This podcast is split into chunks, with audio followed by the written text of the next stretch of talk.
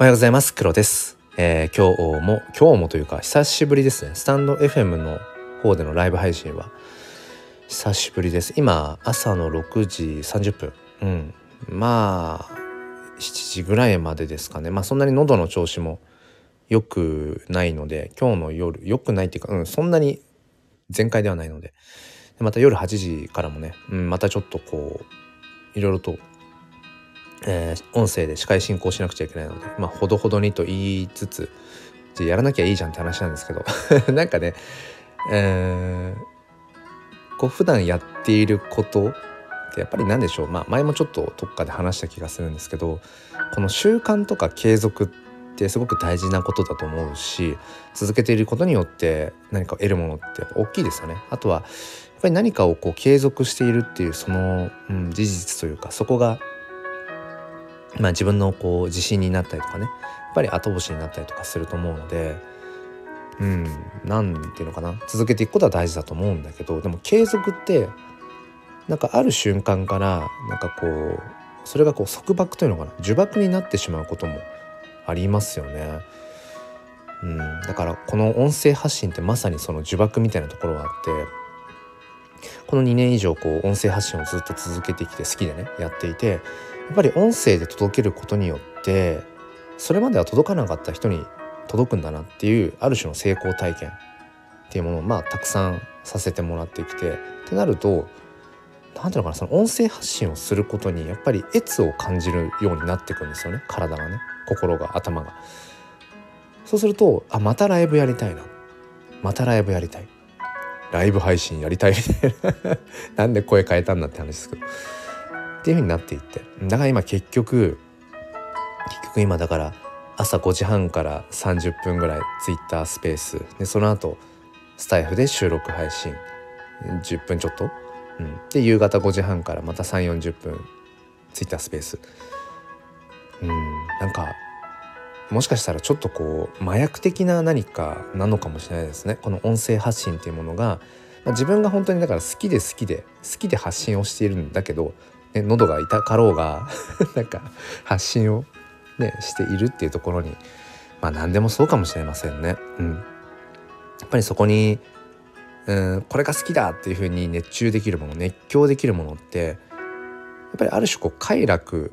にもつながっているんでしょうね。うん、だから脳がその 何て言うのかな、まあ、ある種こうハックされている部分もあるのかもしれない、まあ、この辺は捉え方にもよるかなと思うんですけど。うん。で、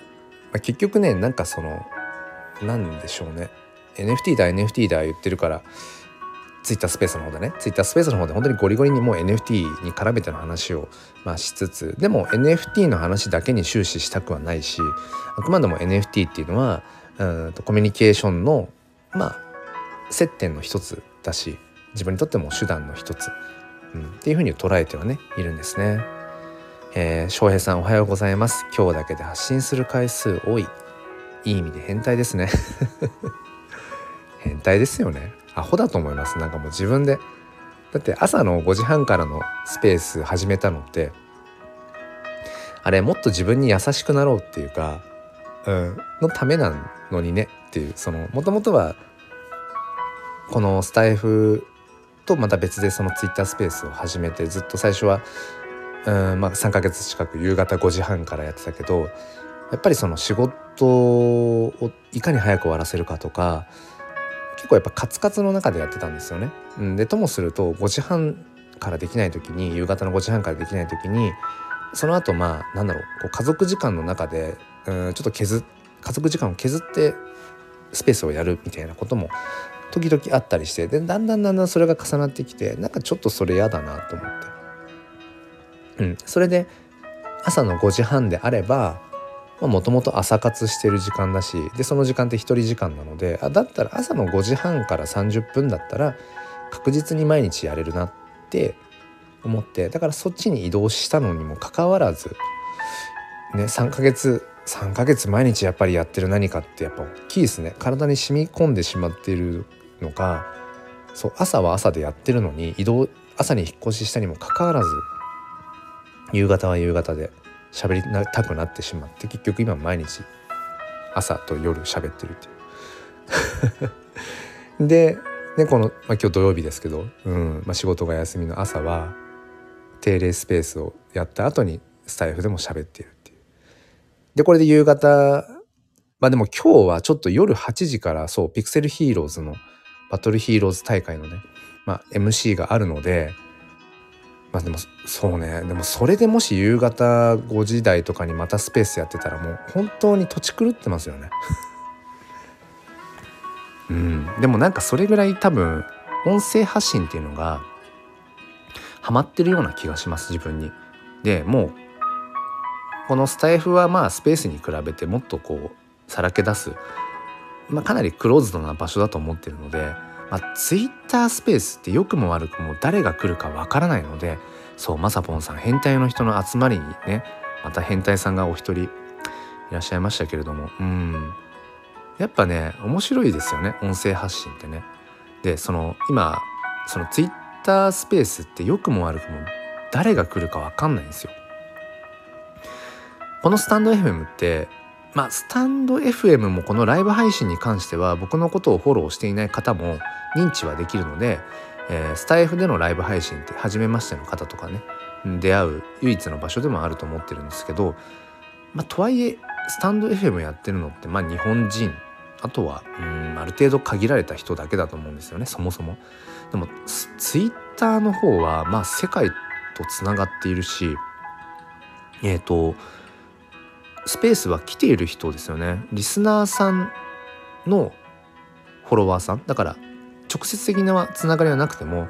誰が来てるかによってそのスペースが拡散されていくのが変わってくるんですよね。うん、だから誰が来るか分からないっていう、まあ、いい意味で言えばうんすごく出会いの場ではある、うん、自分のことを知ってもらういい場所だとは思う、まあ、ただやっぱりツイッタースペースってね戦場うん激戦区なのでかなかその中でうんスペースホストとしてね継続していくっていうのは本当に難しいんですけどまあでもありがたいことにある程度ねそのスペースを開いた時に来てくださる方がうんいらっしゃるっていうだけでうんすごくありがたいなと思ってますね。そうでうんやっぱりこのスタイフのこのライブの空間はまた違いますよね。ツイッタースペースのあの空間とはまたちょっと違くて、うん、僕はなんかやっぱスタイフの方がまあリラックスはできるかな？かなりクローズドな感じではあると思うので、うん。何回も言ってもやっぱりね、スペースの方は気を張ってますね。うん、結構気張ってるかなっていう。うん。もうなんか戦いに行ってるっていう感じですね。いかにこう自分の言葉、声だけで、うん、なんかその離脱者っていうのかな。途中でリスナーさんが抜けていかないようにいかにするか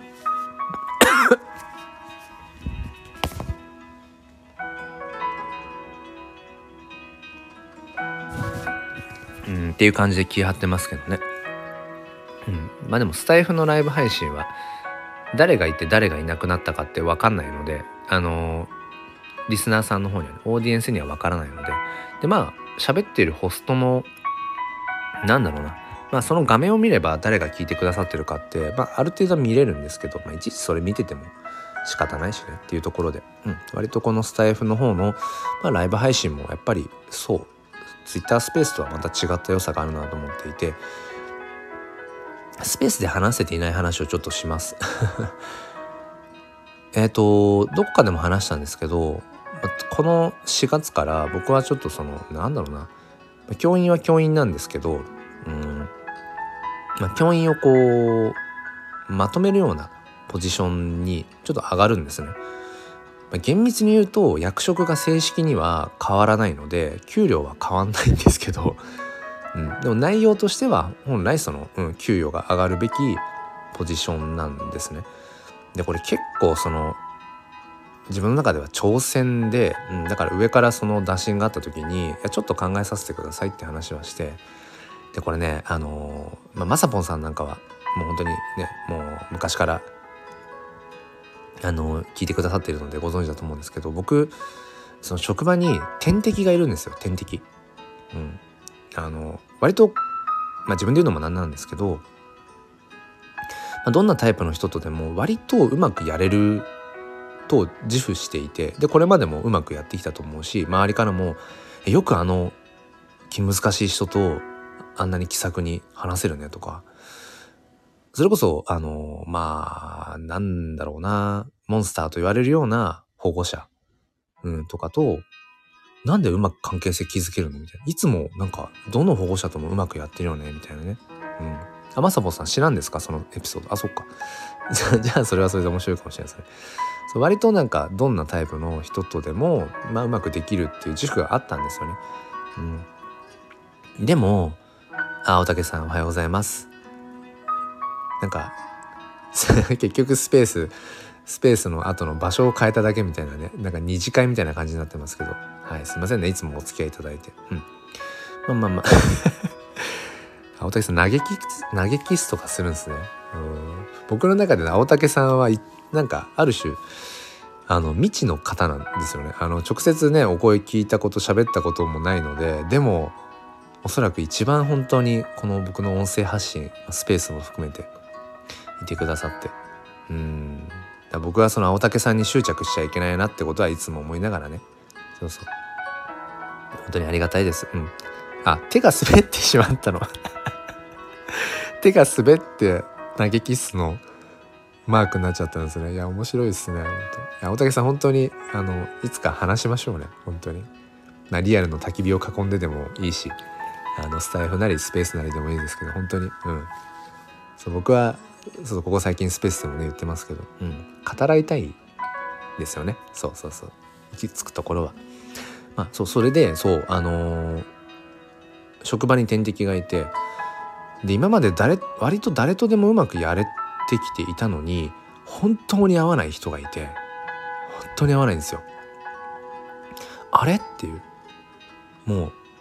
な、なんでだなんでこの人とうまくいかないんだろう？今まで誰とでもうまくやれてきていたという事実とか周りからもあのまあなんだろう？まあ黒黒さんとは呼ばれてないけどあの黒さんって誰とでもなんかうまくやってるよなみたいなことを言われていたからあまあやっぱそうなんだなって、まあ、主観客観含めて思っていたのにもかかわらずあるね人とはね本当にうまくいかなくて。で一回ものすごく激突したんですよね。うん。まあ、騒然となりましたねその職員室が。まあ、ぶつかったというか、まあ、僕はそのつもりなかったんだけど、うん、向こうがね、ものすごい勢いで、うん、ぶつかってきて、ああ、ないなって思っちゃって、その瞬間にね。うん。歩み寄れないのかもな、この人は。分かり合えないかもしれないと。で、その後も何度か、うん、なんかこう、挑戦はしたんですけどね。持ち前のあの、前向きファインダーで 持ち前の前向きファインダーで、まあある程度こうポジティブに関わっていたりとかしたけどなんかどうもそういうことじゃないっぽくてうんでいまだにそうですねそういまだになんか変な溝がありますね。でそこに来てその今回4月からまあある種ちょっとこうポジションが上がるっていうところでそのポジション上がるとそのまあ上がった先にというかそこにその天敵の方がいらっしゃるんですよ。そのまあ、何人か限られているのでその僕が今回4月から上がるポジションっていうのが。なのでその上がったそのポジション数名の中にその方がいてでその数名で、まあ、ある種ちょっとこう何て言うのかなうん会議みたいなこととかもあるしっていうことも当然分かった上で今回の話があったので打診があったからちょっと悩んだんですよね。いやー天敵いるなもう人生初っていうぐらいこの自分が言い方あれですけどこの自分が誰とでもなんかうまくやれてきている。自分が通用しない人がいる、うん、できれば避けて通りたい存在。なのにそのポジションがちょっと上がることによってもう嫌おうなしに必ず定期的に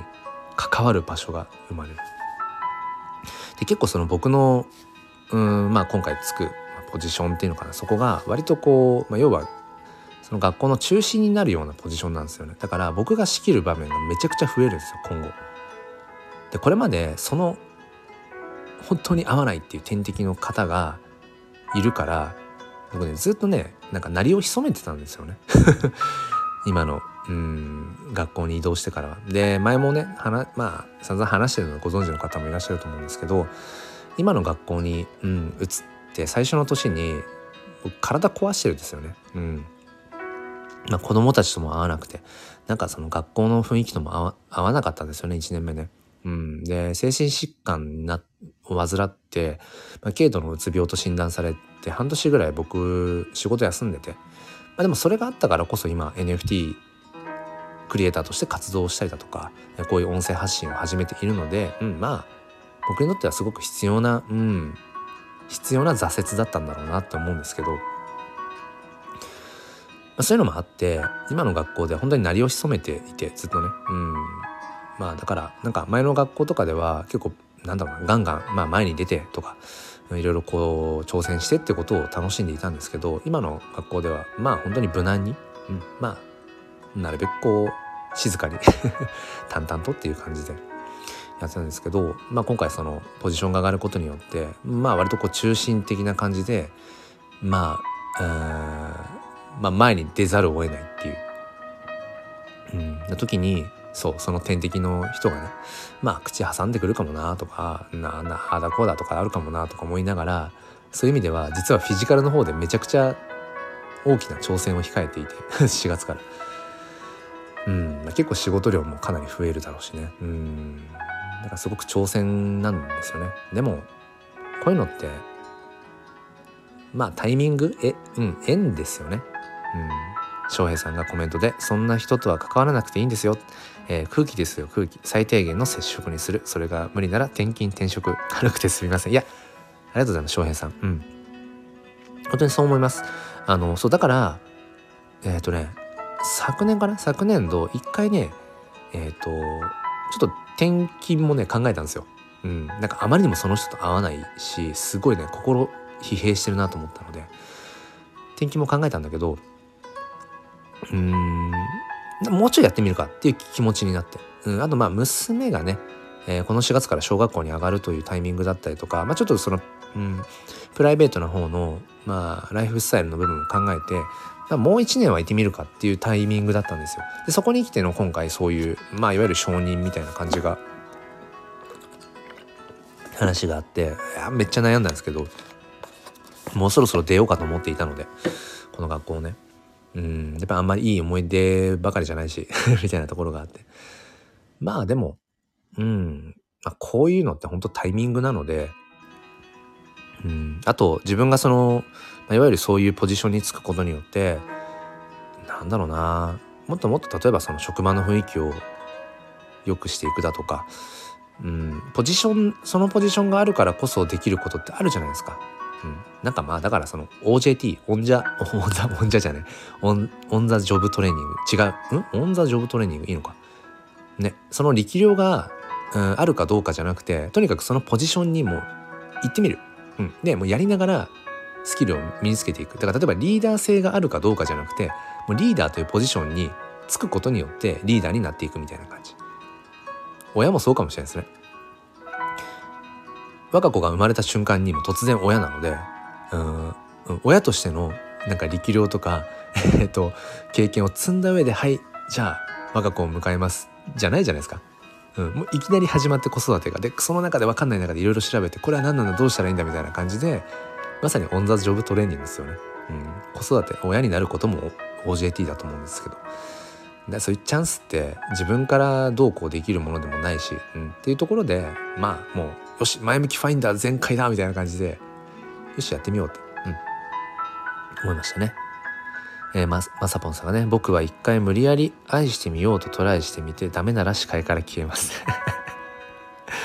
そうなんですよ。だから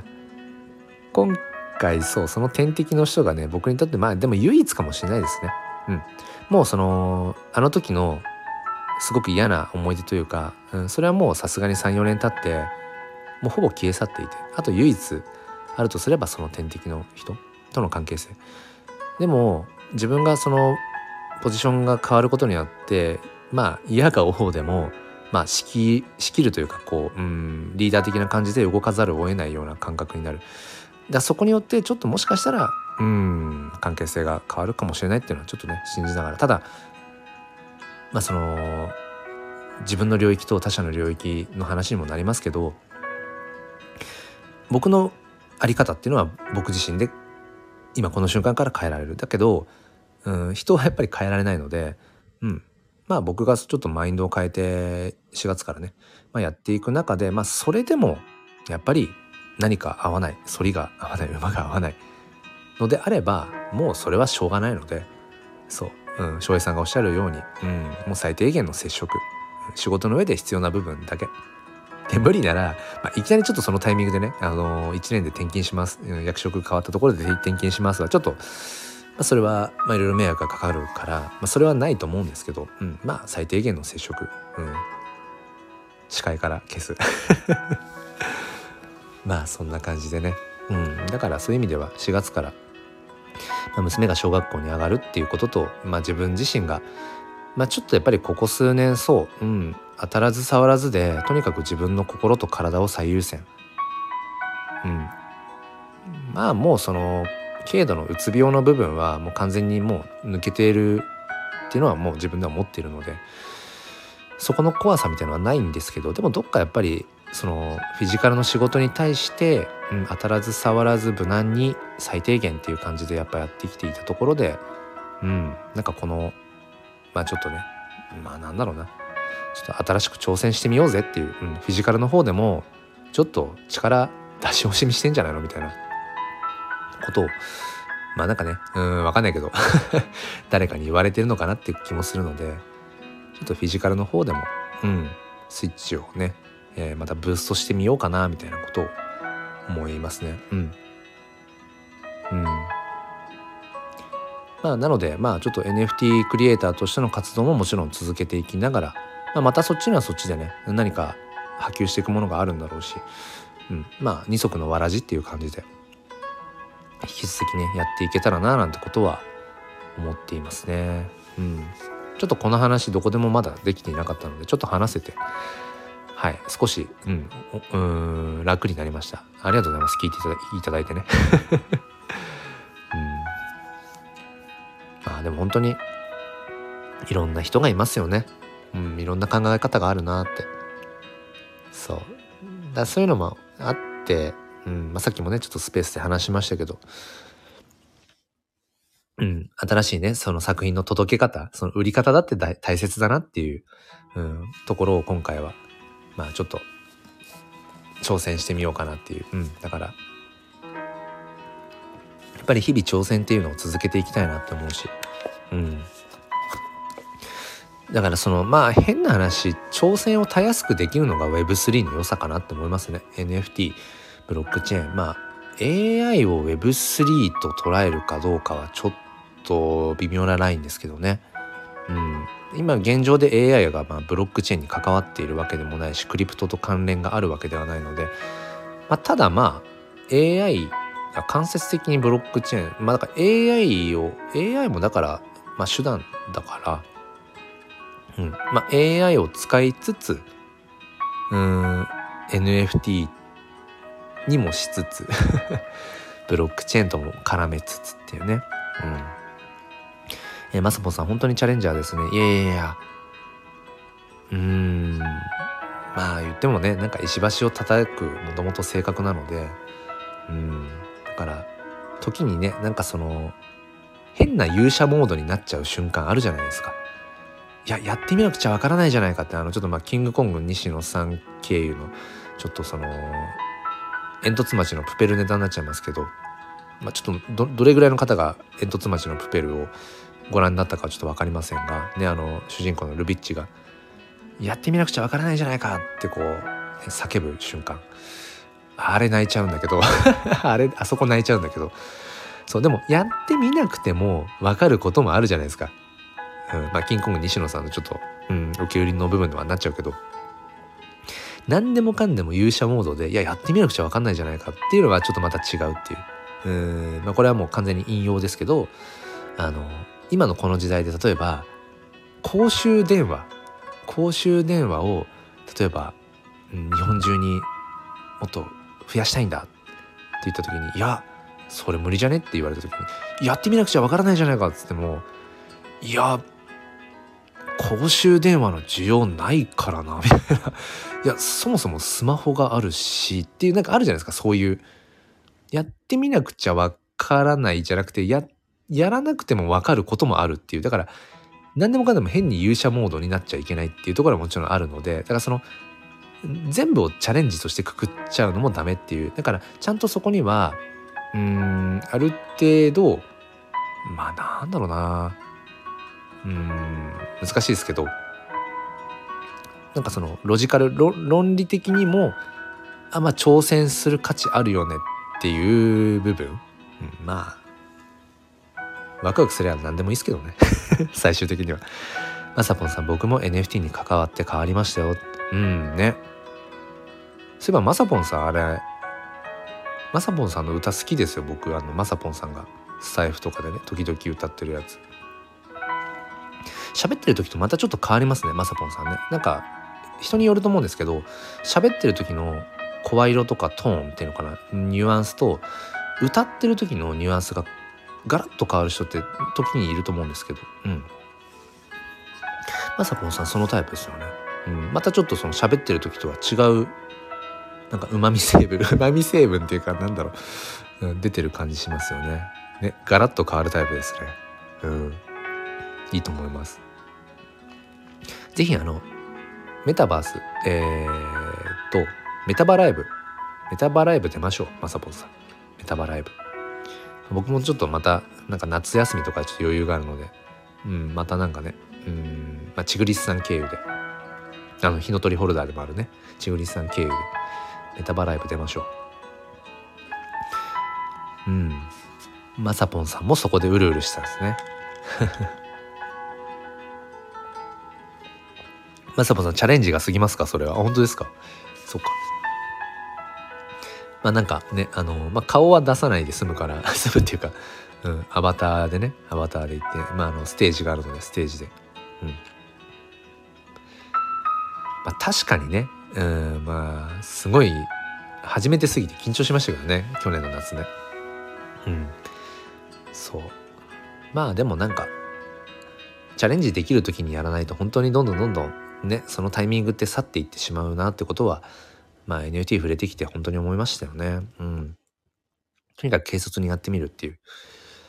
ことは大事だけど、うん、まあ、そんなにね、言っても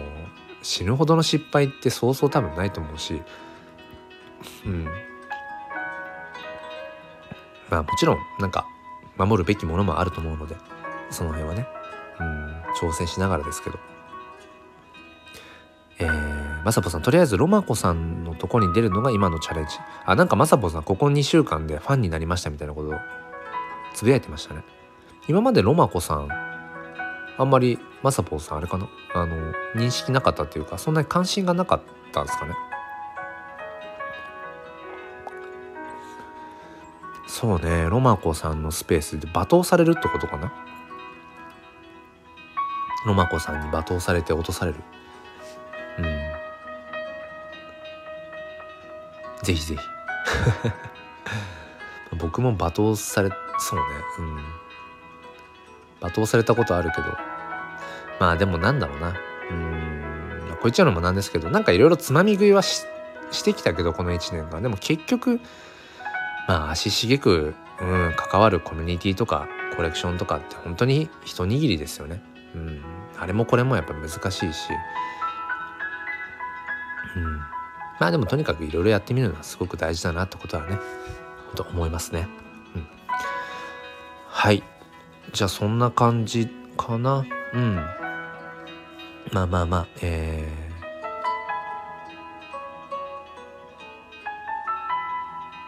ー、ということではい。ちょっと今話すことがある程度一通り落ち着いたので、うん。ま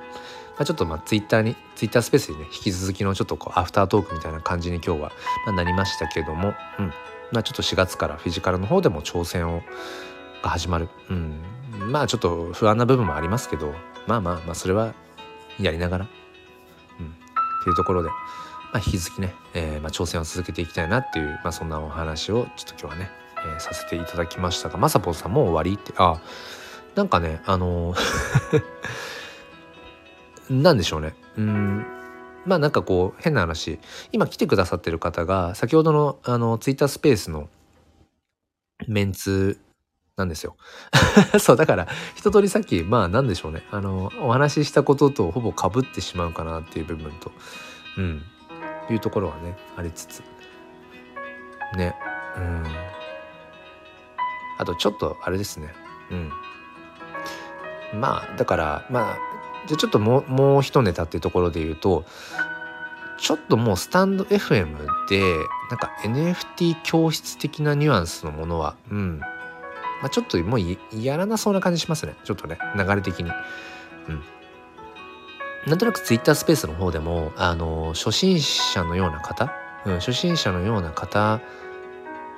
えっ、ー、と初心者のような方も最近ツイッタースペースにいらっしゃるんですよ。うん、最近 NFT 始めました NFT クリエイター始めましたみたいな方もいらっしゃって。だから結果的になんかツイッタースペースの中でそれこそそのセルフカストディうん、って何ぞや、うん、自分の NFT とか暗号資産をちゃんとこう管理していく。例えばハードウェアウォレットに移動させて管理していくみたいな話だとかあとはイーサリアムネームサービス。自分のウォレットアドレス42桁を簡略化できるそういうドメインサービスがあるんだよとか何でしょうね。間接的にやっぱりそのうん。このスタイフでやっていた NFT 教室っぽいような感じの要素も最近結構 Twitter スペースで、うん、その辺もなんか結構混ざってってきているし、まあ、やっぱりスタンド FM の中で NFT に特化して発信するあんまりうんまあ意味がそこまでないかなあとはまあシンプルにまあうまみもないかなっていう感じが、うんまあ、それはやっぱりこの1年近くスタンド FM の中で NFT 教室ライブっていうのを毎週やってくる中での体感値ですよね。まあ、NFT 教室ライブってなあの銘打っていたからこそそのライブに入ってきて初めましてで NFT やってみたいんです。で、うん、今ね、うん、まあその NFT プレイヤーとしてね活躍されている、まあ、チグリスさんなんかもそうだし、うん、クリマンジュさんもねそうですよね。NFT 教室ライブからつながられたりだとかもあったんですけど、うんまあ、なんだろうな。やっぱりあんまりそうね。もうそもそも NFT に興味ありますリーチしたいって人はやっぱりツイッターの方ツイッタースペースの方にやっぱり行っているので、うん、やっぱりこのスタンド FM はまあ本当に、うん、ある種こうクローズドな空間として、まあ、あんまり NFT そのだ要はあと NFT というのを切り口に新たな人とつながっていこうっていうのはまああんまり、うん、コスパが良くはないかなっていうねことは思っているので、うん、まあやっぱちょっとメインとしてはやっぱツイッタースペースが今後もメインになっていきそうな気はしますね。うん。そんな気はする。今自分がやっぱり活動のね主軸がやっぱり NFT かける音声ではあるんだけどその結構スペースの方でもツイッタースペースの方でも、うん、割とそれをこう獲得しつつあるかなっていうのはまあおこがましくも思っているので、うんまあ、こっちのスタイフは本当に自分の声の日記だったりだとか、まあ、ちょっとツイッタースペースで話せない話しづらいような内面の具体的な部分だとか、うん。うん。ま、ちょっとこう気を抜くための場所というかね。なんかそんな感じでこのスタイフはやっていければいいかなとは思いますね。えー、まさぽんさんニンニンさんとハモってください。ああニンニンさんとね。いいっすね。ニンニンさんともなんかやりたいですよね。うん。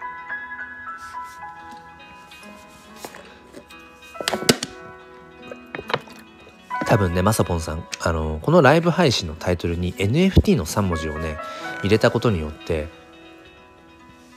ある程度多分ねフィルターがかかっちゃってるんですよね。だから例えばこのライブ配信のタイトルをうんから NFT を外してこの後例えば1分後にライブ立ち上げたとするじゃないですか。多分ねあのリスナーさんの層が変わると思います。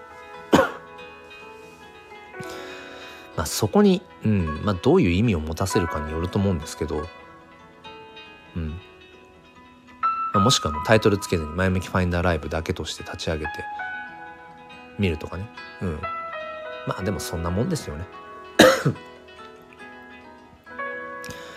そう。だからツイッタースペースの方ではあえてタイトルに NFT って3文字はあれはあえて入れていて。そう。あまさぽさんルームでやってもいいかもしれないですね。ルルームっていうまあライブ配信タイトル。あの誰でも来れるようなね、うん、やってみてもいいかもしれないですね。そう Twitter の方ではスペースでは、まあ、あえて NFT っていうタイトルをつけるようにはしていてじゃないと Twitter スペースってあの、まあ、Twitter の方で NFT 以前からつながっている方々もいらっしゃるのでフォロワーさんで。だから、うん、逆にそういう方々ばかりになってしまってもちょっとこう、うん、伝わりづらい部分があるかなとも思うのであえて Twitter スペースでは NFT っていう、まあ、ワードを入れることである程度まあその、うん、フィルターかけてるとこあるんですけど、まあ、スタイフの方ではまああまり NFT って文字を入れなくても入れない方がいいのかなってことはね思いますね。うん、まあまあまあこの辺もそうですね座禅ですね。うん、まあ何を本質とするかっていうところもありますけど。うん、えっ、ー、ともしよかったらですけど今来てくださってる方があの本当に火の鳥ホルダーさん。方なんですよ。ツイッタースペースのいつものメンツなのでもし何か上がって話したいとかっていう方いらっしゃったらぜひぜひっていう感じです。これを機にちょっとスピーカーで上がってとかもしあれば。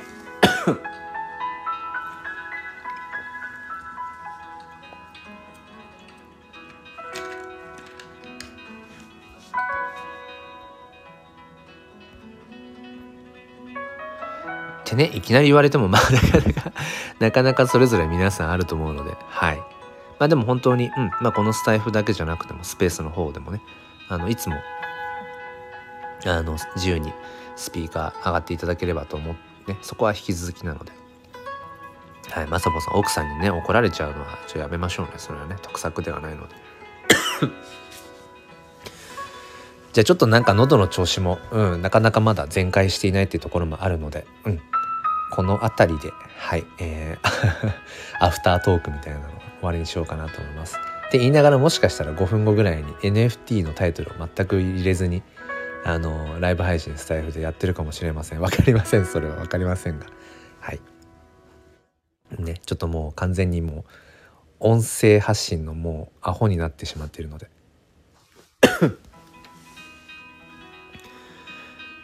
えー、青竹さんそれは笑えます。翔平さん。新しい人が来ればまた新しい景色になります。NFT にこだわる必要はないですよスタイフは。ほんとそうですね。いや翔平さんのねいつもコメントがねお釈迦様なんですよ。そっと言葉を置いていく。ねなんか。翔平さんとも話してみたいんだけどな。はいはい。まあちょっとね楽しみは取っておいてっていうね感じでね。